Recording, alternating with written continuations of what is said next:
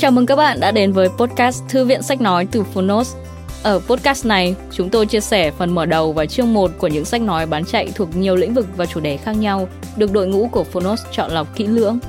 Mong là thông qua podcast, các bạn sẽ tìm thấy những quyển sách phù hợp cho bản thân, kiến thức hữu ích cũng như những nguồn cảm hứng cho đời sống tinh thần và sự nghiệp. Podcast Thư viện Sách Nói được phát sóng đều đặn hàng ngày. Mời các bạn cùng đón nghe! Và nếu yêu thích nội dung này, hãy tải ngay ứng dụng âm thanh số và sách nói có bản quyền Phonos để nghe trọn vẹn cuốn sách. Ngoài ra, Phonos còn sở hữu hàng ngàn nội dung hấp dẫn khác như tóm tắt sách, ebook, thiền, chuyện thiếu nhi, chuyện ngủ, nhạc chủ đề, vân vân. Còn bây giờ, hãy cùng lắng nghe chương 1 của cuốn sách hôm nay nhé!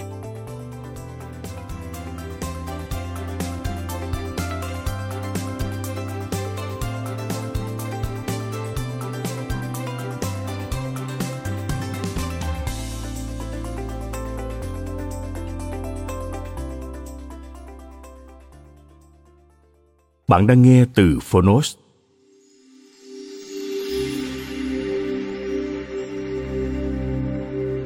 Giác ngộ Đừng để chân lý của ai đó trở thành triết lý của bạn.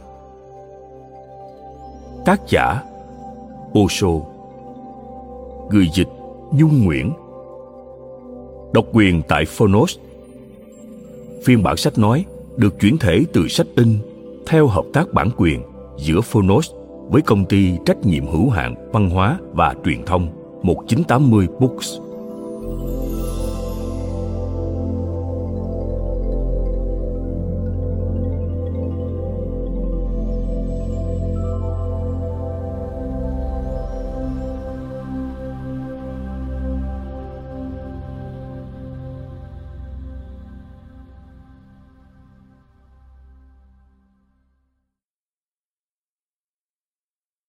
Vài nét về bộ sách Sống đích thực. Sống đích thực là bộ sách dựa trên những phản hồi của Osho với các câu hỏi mà ông nhận được từ khán giả tại các buổi hội thảo về thiền trên toàn thế giới. Về cách đặt câu hỏi, Osho đã nói: Làm cách nào bạn có thể đưa ra một câu hỏi thật ý nghĩa, không đơn giản là mang tính trí tuệ mà còn mang tính sống còn không chỉ thể hiện kiến thức bằng lời, mà còn thể hiện việc sống đích thực. Có một số điều mà bạn cần phải nhớ. Cho dù bạn hỏi bất kỳ điều gì, không bao giờ đặt một câu hỏi có sẵn, không bao giờ hỏi một câu khuôn mẫu. Hãy hỏi thứ gì đó liên quan đến chính bạn. Điều gì đó có ý nghĩa đối với bạn. Truyền tải thông điệp nào đó dành cho bạn. Hãy hỏi những câu mà cuộc sống của bạn phụ thuộc vào nó. Đừng hỏi những câu mang tính sách vở, đừng hỏi những câu đi mượn, và đừng mang theo những câu hỏi từ quá khứ, bởi vì đó là ký ức của bạn, chứ không phải con người hiện tại của bạn. Nếu bạn hỏi một câu đi mượn, bạn không bao giờ có thể nhận được một câu trả lời đích thực. Thậm chí là nếu có câu trả lời, thì nó cũng không chạm tới bạn và bạn cũng không thể chạm tới nó.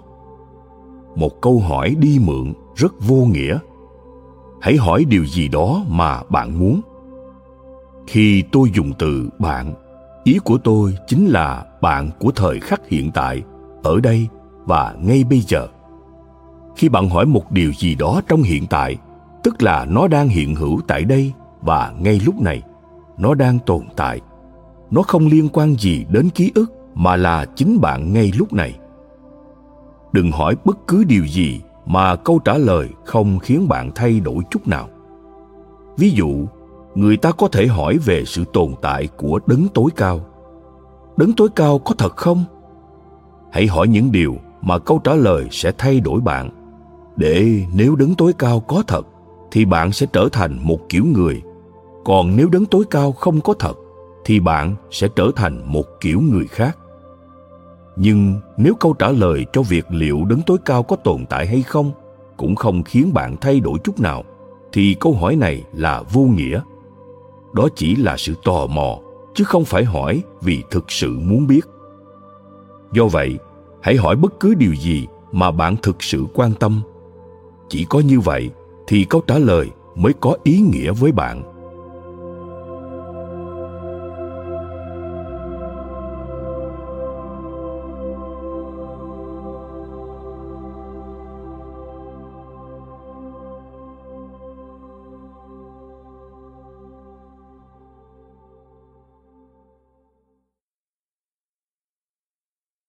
Lời nói đầu.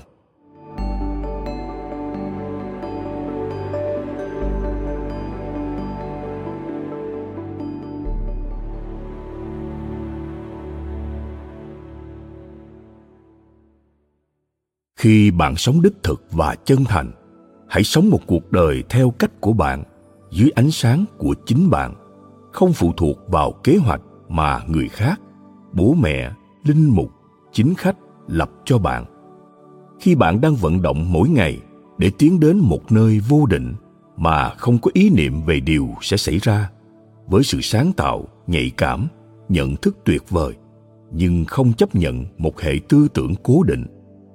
Khi bạn đang khám phá những thảo nguyên mới mẻ, những đỉnh cao mới trong cuộc sống, thì chắc chắn bạn không còn là một phần của đám đông nữa. Đám đông không ưa những cá nhân nổi bật vì một lý do đơn giản họ quá khác biệt. Đám đông ghét họ bởi vì họ là những kẻ nổi loạn. Đám đông ghét họ bởi vì họ không bị ép buộc trở thành nô lệ một cách dễ dàng. Sự thật là không ai có thể khiến họ trở thành nô lệ.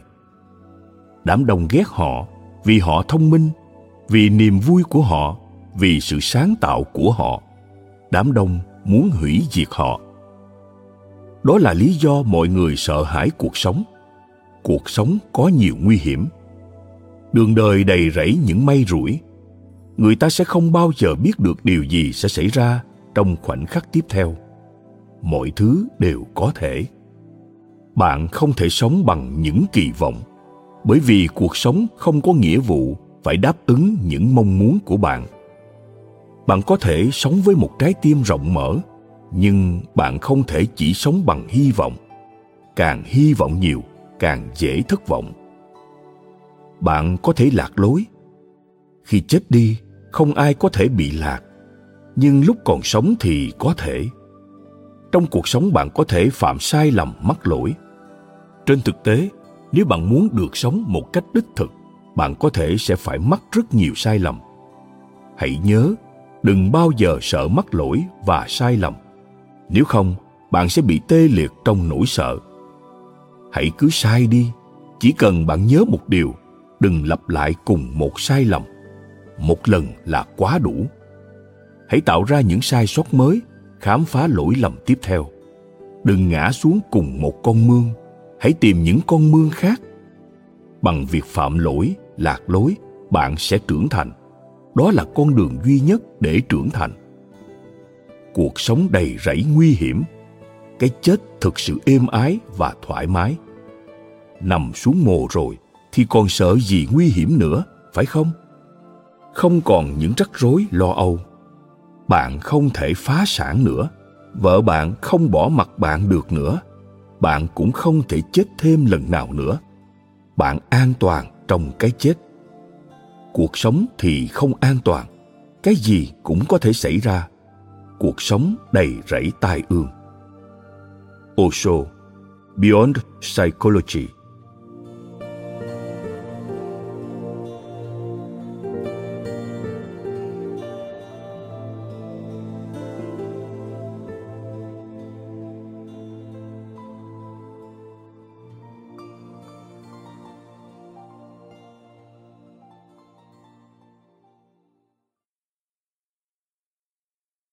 Chương 1 Suy ngẫm về Kinh Thánh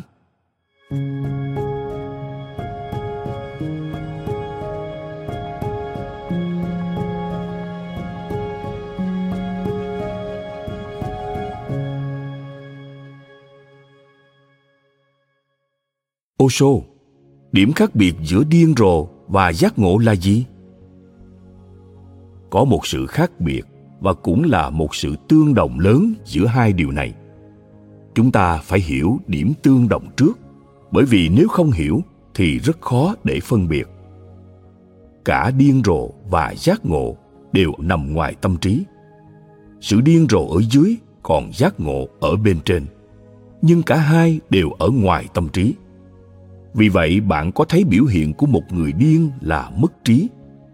Một biểu hiện tương tự có thể thấy ở người giác ngộ là anh ta cũng mất trí. Tâm trí hoạt động một cách logic, hợp lý, đầy trí tuệ. Cả điên rồ hay giác ngộ đều không mang tính trí tuệ. Chúng tương đồng với nhau. Điên rồ thì không cần lý do, còn giác ngộ thì vượt trên mọi lý do. Nhưng cả hai đều không dùng đến tâm trí. Do đó, đôi khi ở phương đông, một gã điên thường bị hiểu lầm là một người giác ngộ. Đó chính là sự tương đồng. Ở phương tây, có một hiện tượng không phải thường xuyên, nhưng thi thoảng vẫn xảy ra. Đó là một người giác ngộ bị cho là điên rồ, bởi vì phương tây chỉ biết, nếu bạn bị mất trí thì tức là bạn bị điên. Không có phạm trù nào xếp trên tâm trí cả, tất cả đều đứng sau tâm trí. Ở phương đông sự hiểu lầm xảy ra vì trong nhiều thế kỷ, người ta đã thấy những người mất trí, nhưng đồng thời có đầu óc vượt trội. Do vậy mà có sự tương đồng. Đối với đám đông ở phương đông, nó tạo ra một sự nhầm lẫn, nó làm nảy sinh vấn đề. Họ quyết định tốt nhất là coi một gã điên như một người giác ngộ, còn hơn là coi một người giác ngộ như kẻ điên.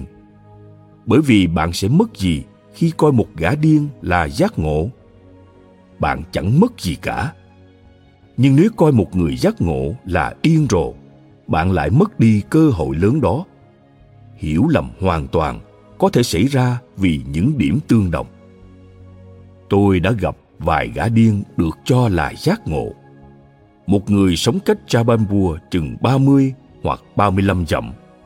Không ai biết tên, ông ta đã già lắm rồi.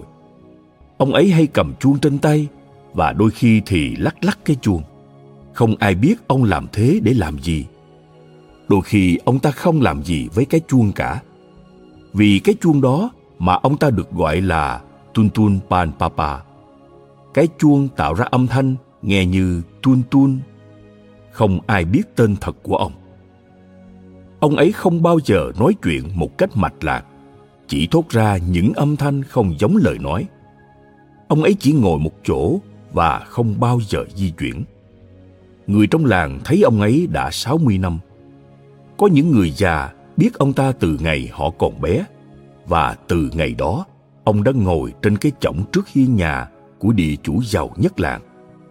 Ông ta không rời khỏi cái chõng và trong 60 năm, mọi âm thanh người ta nghe được từ ông là tiếng kêu của cái chuông. Tôi đã đến gặp ông nhiều lần để tìm hiểu. Ông thường uống trà liên tục, gần như đó là thức ăn duy nhất của ông ấy. Ông uống nửa chén và nửa chén còn lại mời bất cứ ai ngồi cạnh mình. Đây được coi là một prasad, một món quà, và mọi người cũng đón nhận vì chuyện này không thường xảy ra. Hàng trăm người thấy ông hàng ngày, nhưng ông chỉ mời một vài người. Tuy vậy, ông luôn là người uống trước, rồi mời người ta phần còn lại. Mọi người nghĩ ông đã giác ngộ, và thứ ông ta đã nếm là phước lành. Càng quan sát người đàn ông này tôi càng chắc chắn rằng ông ta đơn giản là bị điên và cũng không hoàn toàn điên bởi vì biểu hiện của ông ta có một sự nhất quán nhất định. Không phải vô cớ mà ông ta rung chuông nó thu hút sự chú ý của mọi người dần dần mọi người bắt đầu nhận ra ông ấy đang cần gì đó. Có thể là một cốc trà. Vậy là lập tức họ mang trà cho ông. Những người phục vụ ông ta trong nhiều năm bắt đầu hiểu ý nghĩa của tiếng chuông. Rung chuông bao nhiêu tiếng thì nghĩa là muốn uống trà. Rung bao nhiêu tiếng thì nghĩa là muốn đám đông để mình yên tĩnh.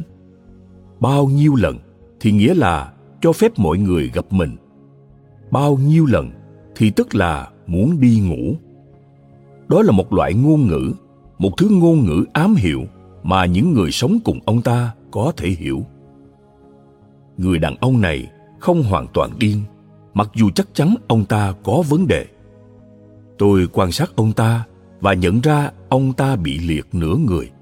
Bởi vì khi tôi nhìn ông ta nhấp ngụm trà, ông ta chỉ uống từ một bên miệng. Khóe miệng bên kia không động đậy. Một ngày, lúc ông ta chỉ có một mình, tôi lấy chuông từ tay ông ấy và đặt vào tay kia. Cái chuông bị rơi bởi vì tay kia bị liệt. Giờ thì đã rõ tại sao ông ta không ra khỏi cái chổng, không liên quan tới bất kỳ sự khổ hạnh nào hết.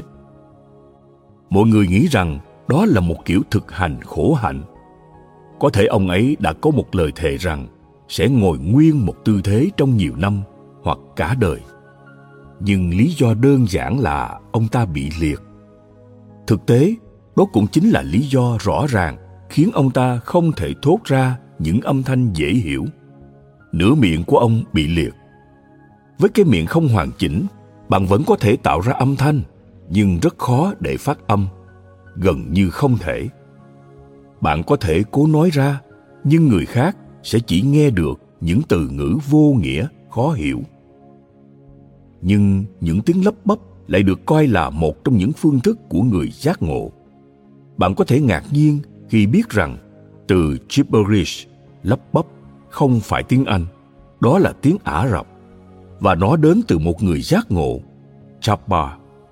Chapa chắc chắn là một người đã giác ngộ, nhưng ông ta nói nhanh đến nỗi mà từ nọ nối từ kia. Không thể hiểu được những gì ông ta đã nói bởi không có ngắt nghỉ, không chấm, không phẩy tại chỗ bắt đầu và kết thúc câu. Chapa không quen với những kiểu trình bày đó. Nhờ Chapa mà mọi người bắt đầu gọi ngôn ngữ của ông ta là gibberish. Nhưng dần dần, từ gibberish đã hoàn toàn tách khỏi Chapa.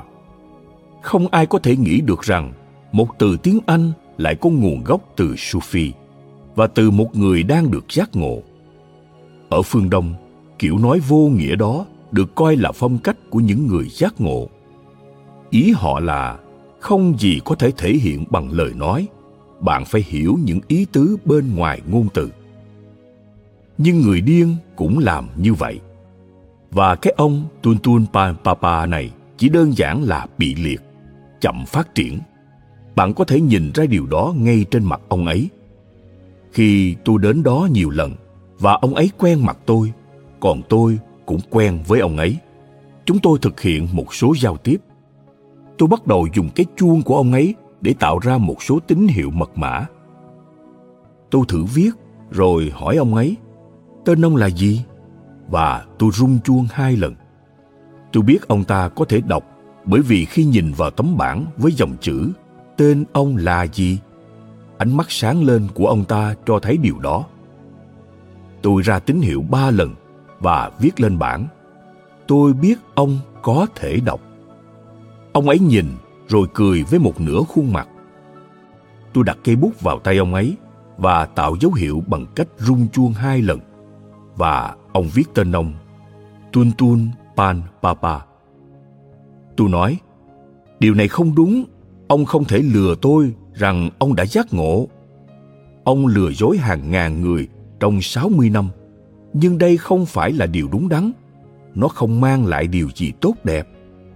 Những dân làng tội nghiệp đã sống với niềm tin rằng họ đang được chỉ lối, được ban phước lành từ người giác ngộ. Đó là tội ác mặt khác ông đã có thể được chữa trị bởi vì đây không phải một bệnh quá hiểm nghèo bại liệt có thể được chữa khỏi tôi thấy mắt ông ta sáng lên ông ta hiểu rằng ông ta đã sai lầm nếu bại liệt có thể được chữa khỏi có lẽ vì bại liệt mà một nửa bộ não của ông ta cũng tê liệt và tạo ra sự điên rồ ông ta viết lên bảng bệnh của tôi chữa được sao? Tôi nói, có lẽ giờ đã quá muộn. Ông đã bị liệt 60 năm rồi. Não của ông đã liệt 60 năm. Tôi không nghĩ rằng sau 60 năm, các tế bào não có thể sống lại và hoạt động. Vấn đề là gì? Ông đã gần 90 hoặc đã 100 tuổi rồi. Tốt nhất, ông hãy cứ đóng vai một kẻ giác ngộ. Ít nhất thì mọi người cũng hạnh phúc và ông không thấy tự ti rằng ông là người bại liệt rằng ông không thể nói chuyện và một nửa bộ não của ông không hoạt động. Tôi sẽ không nói với ai cả. Tôi giữ bí mật này cho ông. Hãy cứ tỏ ra mình là kẻ giác ngộ đi. Việc này tốt cho cả ông và mọi người. Người ta cần một người mà họ vẫn đang không ngừng tìm kiếm. Ít nhất thì ông cũng không truyền bá cho họ cái gì. Ông không gieo thứ rác rưởi gì vào đầu họ. Ở khía cạnh nào đó thì ông vô tội ông không làm gì có lỗi. Ông chỉ đơn giản là trao một món quà mà ông có. Ông không có gì ngoài món trà đó cả. Đó là tất cả những gì ông ấy có, là toàn bộ đồ ăn của ông ấy. Và ông thì cảm thấy thoải mái, tinh thần. Hàng ngàn người tụ tập, và vào những dịp lễ hội, cả làng trở nên đông đúc nhộn nhịp. Mỗi người tận hưởng, ông cũng tận hưởng tôi không muốn phá đám mọi người. Tôi chỉ muốn tìm hiểu xem làm thế nào mà một người như ông lại được coi là giác ngộ. Ông đã chứng minh được rồi. Tôi rất cảm kích vì ông đã chân thành với tôi. Ông đã không giấu giếm điều gì. Giọt nước mắt chảy ra từ con mắt lành lặn của người đàn ông già cả. Giọt nước mắt của sự biết ơn. Tôi thi thoảng đến thăm ông ta khi nào có thời gian và ông ấy bắt đầu yêu mến tôi. Có lẽ tôi là người duy nhất ngồi lên cái chõng cùng ông ấy. Bằng một cánh tay, ông ấy kéo tôi lên và để tôi ngồi cạnh. Mọi người cũng chạm vào chân tôi. Tôi nói, các người nhầm rồi, ít nhất là đừng phạm sai lầm tương tự nữa nha nhưng họ không bao giờ hiểu ý tôi. Một người điên đôi khi có thể có những ý niệm mà một người bình thường không có, bởi vì người điên đã nằm ngoài cơ chế hoạt động của tâm trí. Tất nhiên là ở khía cạnh không có lợi. Dù sao thì anh ta vẫn là một người mất trí. Quan sát một ngôi nhà từ cửa sau thì sẽ nhìn ngôi nhà theo cái cách mà những người ở bên trong ngôi nhà không bao giờ có được. Tất nhiên, anh ta không may mắn như khi bước vào từ cửa chính điên là một căn bệnh. Một khi đã mắc, bạn không cần cố gắng tỏ ra điên rồ. Bệnh này có thể được chữa khỏi. Còn sự giác ngộ là kết quả của một quá trình nhận thức lâu dài và nỗ lực bền bỉ. Giác ngộ là khi sức khỏe tinh thần đã đạt cảnh giới tối cao.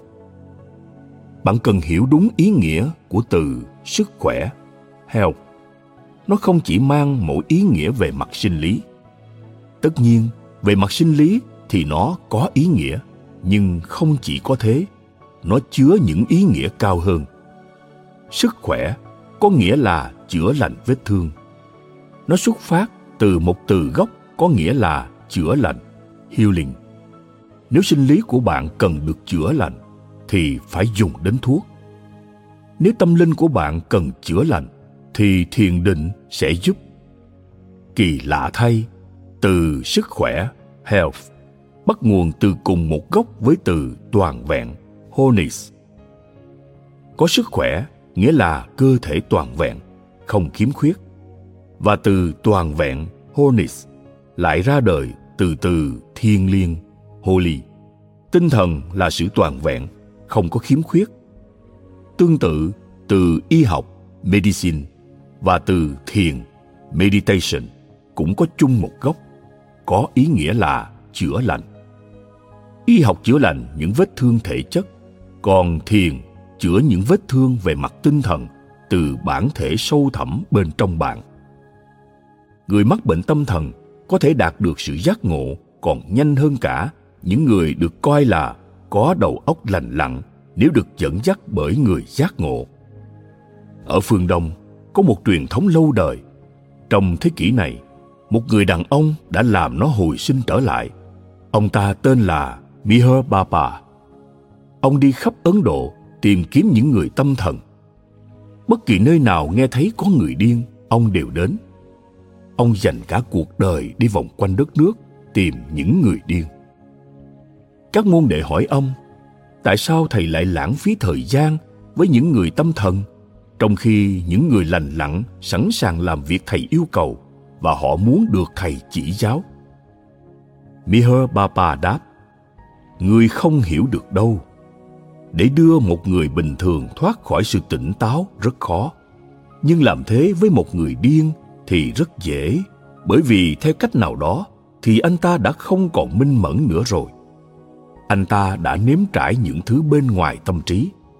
Việc chúng ta cần phải làm là chỉ cho anh ta đi đúng hướng và nói làm ơn đừng đi sai hãy vào nhà bằng cửa chính hãy chọn đúng cánh cửa và Miher Baba đã biến rất nhiều người điên trở thành những người được giác ngộ. Nhưng không ai bận tâm đến Miher Baba.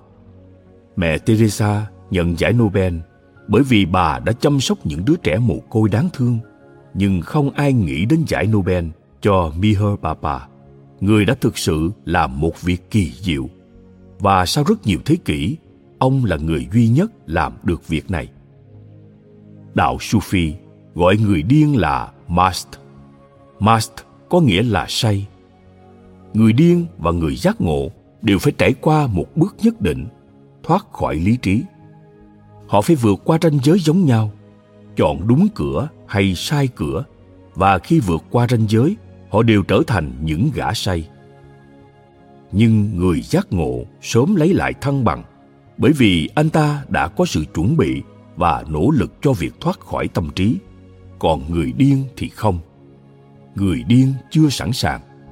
Anh ta đơn giản là bị mất trí một cách ngẫu nhiên. Sự giác ngộ thì không xảy đến một cách tình cờ nhưng cả người điên và người giác ngộ đều đi qua một giai đoạn nhất định gọi là say. Khi đó họ cư xử giống nhau vì vậy, họ hoàn toàn chấp nhận sự xuất hiện của một bậc thầy. Khi một người rơi vào trạng thái say, chỉ có một bậc thầy mới có thể giúp họ thoát ra, bởi vì trạng thái đó mang lại một cảm giác đẹp đẽ vô cùng. Bạn chắc hẳn từng thấy người điên rất hạnh phúc. Bạn không thể tìm thấy ai bị tâm thần mà lại đau khổ cả. Điều đó là không thể. Người điên và sự thống khổ không thể cùng tồn tại được người điên lúc nào cũng tận hưởng từng khoảnh khắc. Có thể anh ta chẳng có gì để tận hưởng cả, nhưng anh ta vẫn hài lòng. Việc có gì để tận hưởng hay không chẳng quan trọng, anh ấy vẫn luôn vui vẻ. Điều khiến bạn không thể vui vẻ chính là suy nghĩ và lo lắng. Anh ta không thể suy nghĩ hay lo lắng, anh ta không thể bận tâm đến ngày mai. Anh ta không có ngày mai và không có những ký ức về ngày hôm qua. Người điên chỉ sống ở giây phút hiện tại, đó là điểm tương đồng. Nhưng anh ta lại không nhận thức được anh ta đang tồn tại, đó là sự khác biệt. Người giác ngộ cũng luôn luôn cảm thấy an lạc. Tôi đang sử dụng một từ khác chỉ để bạn không nhầm lẫn. Người điên luôn vui vẻ, nhưng nếu anh ta có khả năng được chữa khỏi, khi đó anh ta có thể sẽ trở nên mất vui, rồi anh ta bắt đầu lo lắng. Anh ta sẽ lo lắng nhiều hơn bạn, bởi vì anh ta biết rằng mình từng bị điên. Giờ đây, anh ta có thể sẽ lo lắng đến phát điên rằng liệu ngày mai bệnh của mình có tái phát không? Tôi có một người bạn là bác sĩ. Bố cậu ấy là một người cực kỳ hà tiện, giàu có nhưng keo kiệt. Và ông ấy kiểm soát gia đình rất chặt chẽ. Ông là một chính trị gia sri natbat một người gujarati và sở hữu một cửa hàng trang sức rất đẹp Ông là chủ tịch của đảng Quốc đại Ấn Độ ở địa phương. Đây là đảng đấu tranh vì tự do của Ấn Độ trước đế quốc Anh. Con trai ông, Siam, là bạn của tôi từ ngày thơ ấu. Tôi ghét bố của Siam còn hơn là Siam ghét ông ta, bởi vì ông ta keo kiệt. Tất nhiên, con trai ông không thể làm được gì, nhưng tôi thì có. Tôi nói với cậu ấy, đừng lo, tớ có thể làm được chuyện gì đó đó là một hiện tượng xảy ra mỗi ngày trong suốt thời đế quốc Anh cai trị. Liên tục có những cuộc biểu tình, đình công chống lại chính phủ và Sri Natbat là người lãnh đạo. Có hai khẩu hiệu, một là Bharatmata Jindabad, mẹ Ấn Độ muôn năm. Jindabad nghĩa là muôn năm. và khẩu hiệu còn lại là British ra Murdabat. Murdabat có nghĩa là sớm bị tiêu diệt. Tôi sẽ bắt đầu khẩu hiệu bằng cách hô đế quốc Anh, rồi mỗi người sẽ lặp lại sớm bị tiêu diệt. Tôi hô ba hoặc bốn lần gì đó, rồi đến lần thứ năm tôi hô Srinathbat vì mọi người cứ liên tục hô Murdabat nên lần này họ vẫn hô Murdabat. Srinathbat gọi tôi đến nhà và nói Cậu thật láo cá, cậu luôn đọc tên ta sau mỗi lần hô đế quốc Anh chứ không phải Bharatmata. Nếu cậu hô tên ta sau Bharatmata thì mọi người đã tiếp tục hô Jindabad rồi. Nhưng cậu đã rất tinh quái khi không làm vậy. Tôi đáp, không, cháu không biết điều đó.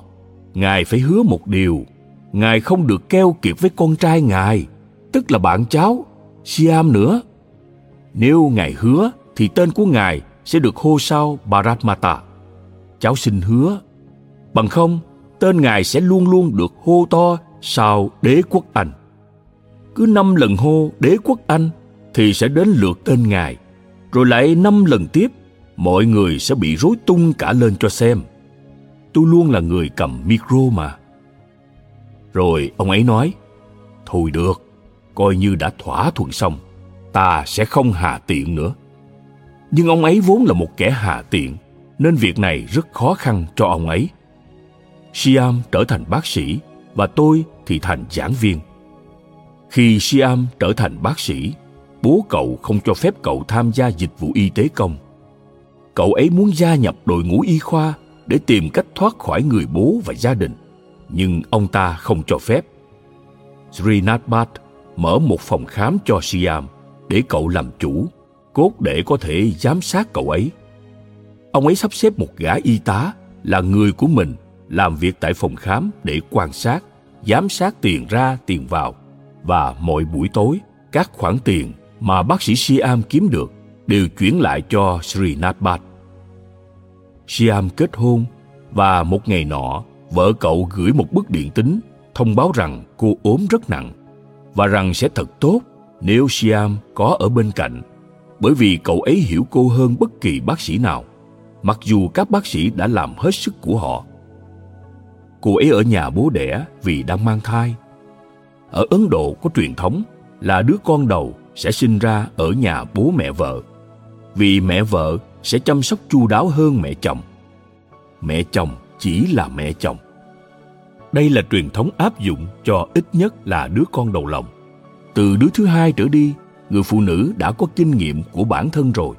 Nhưng đứa đầu tiên thì cô ấy hoàn toàn chưa nhận thức được những cơn đau và các vấn đề. Vì vậy, bác sĩ siam nói với bố mình bức điện tín này báo rằng vợ con bị ốm. Natber không xa làng tôi lắm. Hồi đó vé một chiều là 2 rupee và chuyến đi kéo dài nhiều nhất là 10 tiếng. Vậy là mất 4 ruby cho chuyến đi khứ hồi. Và có lẽ tình hình vợ cậu ấy rất nghiêm trọng, nên Siam sẽ phải chi tiêu nhiều ở đó. Điều đó có nghĩa là sẽ tốn khoảng 50 ruby. 50 ruby sẽ khiến cho Srinath lên cơn đau tim mất. Srinath chỉ lạnh lùng nói, Ở Natber có những bác sĩ giỏi hơn con. Hồi ấy Natber là thủ phủ của miền Trung Ấn Độ và có một trường cao đẳng y tế với đủ mọi điều kiện thuận lợi. Thế thì con đến đó làm gì? Con từng là sinh viên ở Natber Các giáo sư của con ở đó hãy gửi một bức điện tín cho bất kỳ ai trong số họ, cho vài bác sĩ phụ khoa nào đó và anh ta sẽ chăm sóc cho nó. Không cần phải đi, và ta sẽ không tiêu một đồng không cần thiết đâu. 50 ruby, rồi ai mà biết được. Con có thể còn tiêu nhiều hơn. Và con sẽ đi bao nhiêu ngày? Cũng phải tính đến 50 hoặc 60 ruby mà con kiếm mỗi ngày ở đây nữa chứ. Nếu con đi một tuần thì ta thiệt hại biết bao nhiêu. Vậy thì không có lý do gì hết việc cần làm đơn giản là ta sẽ gửi một bức điện tín chỉ cần cho ta biết tên của vị giáo sư ở trường con thôi Nhưng Siam rất lo lắng cho vợ. Cậu ấy đã trốn đi. Cậu ấy cố gắng đi trốn vé, bởi vì trốn vé nên vô cùng căng thẳng. Lần đầu tiên trong cuộc đời, cậu ấy, một bác sĩ, một người được giáo dục đàng hoàng, trốn vé. Nếu bị bắt, điều đó thật đáng xấu hổ. Cậu ấy lo cho vợ mình, lo cho bố mình, và điều gì đã xảy ra trong buổi sáng khi bố cậu phát hiện ra Siam đã biến mất. Về chuyện vé tàu, ở Ấn Độ, tàu thường rất đông và Siam đã đứng ngay trước cửa vì quá đông.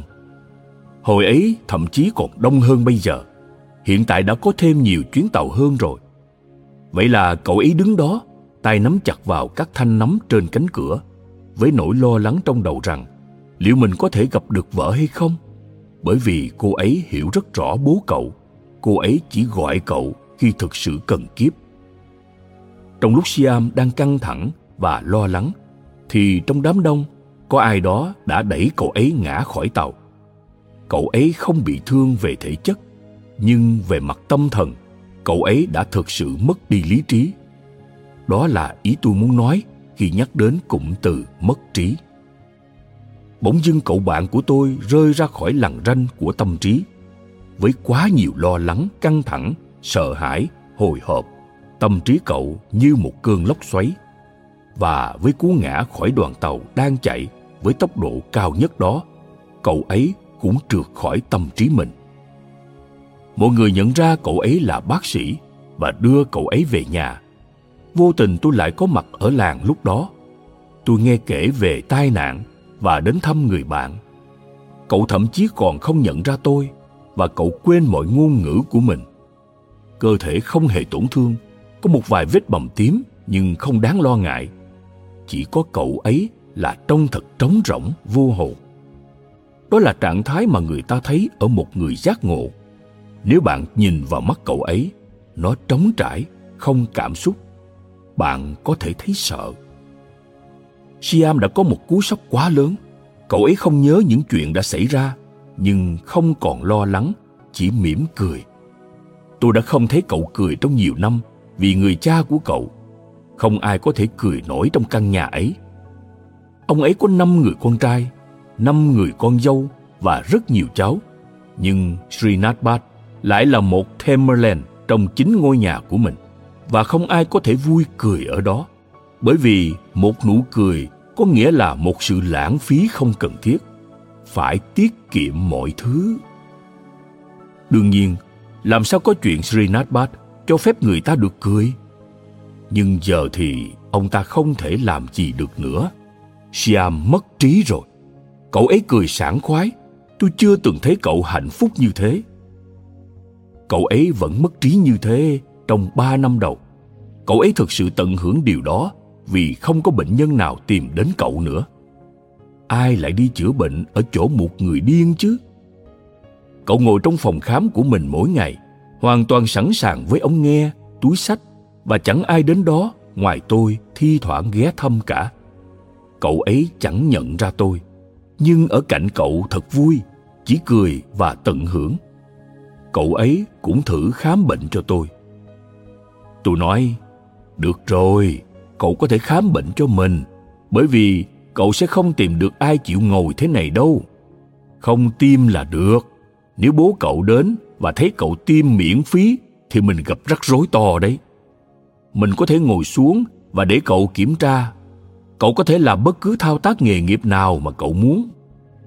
Tôi ngồi xuống, cậu ấy làm điện tâm đồ và tất cả những thứ liên quan, nhưng không hề nhận ra tôi tôi gọi Siam Cậu ấy nghe như thể tôi đang gọi tên một người khác. Cậu ấy quên cả tên của chính mình. Ba năm đó thực sự là một hạnh phúc to lớn. Vợ cậu lâm vào tình trạng hỗn loạn tột độ, nhưng tôi bảo có một điều cô nên nhìn nhận. Chừng nào Srinathbat còn sống thì không có cơ hội để vui vẻ đâu. Nhưng thật tình cờ, như một ân huệ của Thượng Đế, chồng cô đã mất đi nhận thức đừng cảm thấy cậu ấy đáng thương cô không thấy sao đúng là cậu ấy đang mất trí nhưng thế thì sao nào cậu ấy hạnh phúc cậu ấy tỉnh táo nhưng buồn bã và đau khổ. Giờ thì cậu ấy được ra chợ và mua những bộ quần áo đẹp nhất vì cậu ấy không phải trả tiền. Srinath Bhatt sẽ phải thanh toán những thứ đó. Bố cậu thường bảo tôi, cậu đang làm hư nó đấy. Trước hết cậu điên rồi, cậu dẫn nó ra chợ và rồi người ta mang hóa đơn đến chỗ tôi, buộc tôi phải thanh toán. Làm ơn tránh xa nó ra. Tôi đáp, không được đâu, mọi người đều xa lánh cậu ấy rồi, chỉ còn mỗi cháu thôi. Và cháu rất lấy làm mừng, vì giờ đây cậu ấy đã mất trí. Trong ngôi nhà của bác, ai cũng phát điên trừ cậu ấy. Mọi người nhà bác đều sống trong đau khổ. Cậu ấy hạnh phúc, vậy thì mất trí có làm sao? Nếu cậu ấy không vô tình mất trí, thì cháu cũng thử theo cách của cháu. Giờ đây, cậu ấy không còn nhận thức nữa, hãy để cậu ấy tận hưởng đi. Nhưng nhớ là, một khi cậu ấy tỉnh táo trở lại, cháu sẽ lại giúp cậu ấy thoát ra. Tất nhiên là đi theo một hướng đúng đắn. Nhưng Srinath Bhatt là một kẻ bủn xỉn nguy hiểm.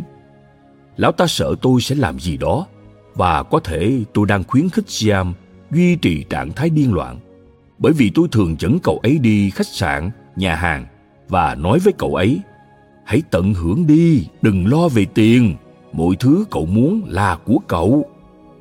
Rồi cậu ấy nói, thật vậy sao? Tôi đáp, cậu chỉ việc tận hưởng thôi. Cậu ấy không tận hưởng một mình, cậu ấy sẽ rủ ai đó nói chuyện với bất kỳ người lạ nào. Đi thôi, cả thị trấn sẽ hân hoan, những người giữ cửa hân hoan, nhưng Srinath thì vô cùng tức giận. Sau ba năm, ông ấy buộc phải tống Siam vào nhà thương điên chỉ để tôi không thể đến thăm cậu ấy được nữa. Và ông ta đi đêm với ban quản lý nhà thương để họ không cho tôi vào. Ông ấy đưa cho họ tên và ảnh của tôi rồi nói gã này không được phép vào thăm con tôi. Ai cũng được thăm, nhưng hãy nhớ mặt cái gã trong ảnh này. Khi tôi đến gặp cậu ấy, người cán bộ cho tôi xem ảnh và lời chỉ thị mà bố bệnh nhân đã đưa. Anh ta nói, tôi rất lấy làm tiếc, tôi không thể giúp nếu bố bệnh nhân không muốn anh thăm anh ấy. Tôi đã kể cho mọi người nghe toàn bộ câu chuyện. Tôi nói, trước hết, xin hãy nghe toàn bộ câu chuyện và nếu anh là một con người chính trực, anh nên vứt cái lời nhắn và bức ảnh đó đi. Ông ta lấy căn cứ gì mà chỉ thị cho anh làm vậy? Lý do ông ta không muốn tôi thăm con trai mình là vì ông ta muốn cậu ấy cứ điên dại như thế, còn hơn là tỉnh táo trở lại và bắt đầu hiểu những gì tôi nói cũng như những điều tôi muốn cậu ấy làm. Và rồi tôi kể cho người cán bộ nghe hết.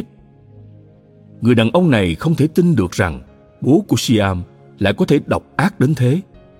Anh ta không nói gì, chỉ lẳng lặng xé bức ảnh và lá thư rồi ném vào thùng rác. Sau đó nói với tôi, vào đi, lúc nào anh cũng được chào đón. Thế là tôi gặp Siam. Cậu ấy đang sống vui vẻ trong nhà thương điên với 300 người điên xung quanh, ăn mặc rách rưới, bẩn thỉu. Có lẽ cậu ấy đã không tắm trong nhiều ngày. Người cậu bốc mùi, nhưng tâm trạng cực kỳ vui vẻ. Cậu ấy không thể nhận ra tôi. Sau đó tôi rời Chambapur. Siam vẫn ở trong nhà thương điên và có lẽ sẽ ở đó suốt phần đời còn lại. Nhưng cậu ấy đang sống tốt hơn bất kỳ một người bình thường nào. Tôi đã gặp 300 người điên ở đây mỗi lần tôi đến thăm cậu.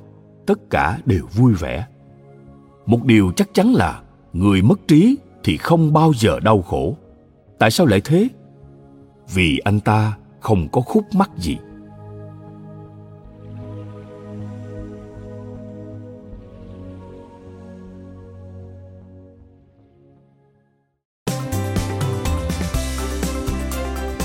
Cảm ơn các bạn vì đã lắng nghe podcast Thư viện Sách Nói.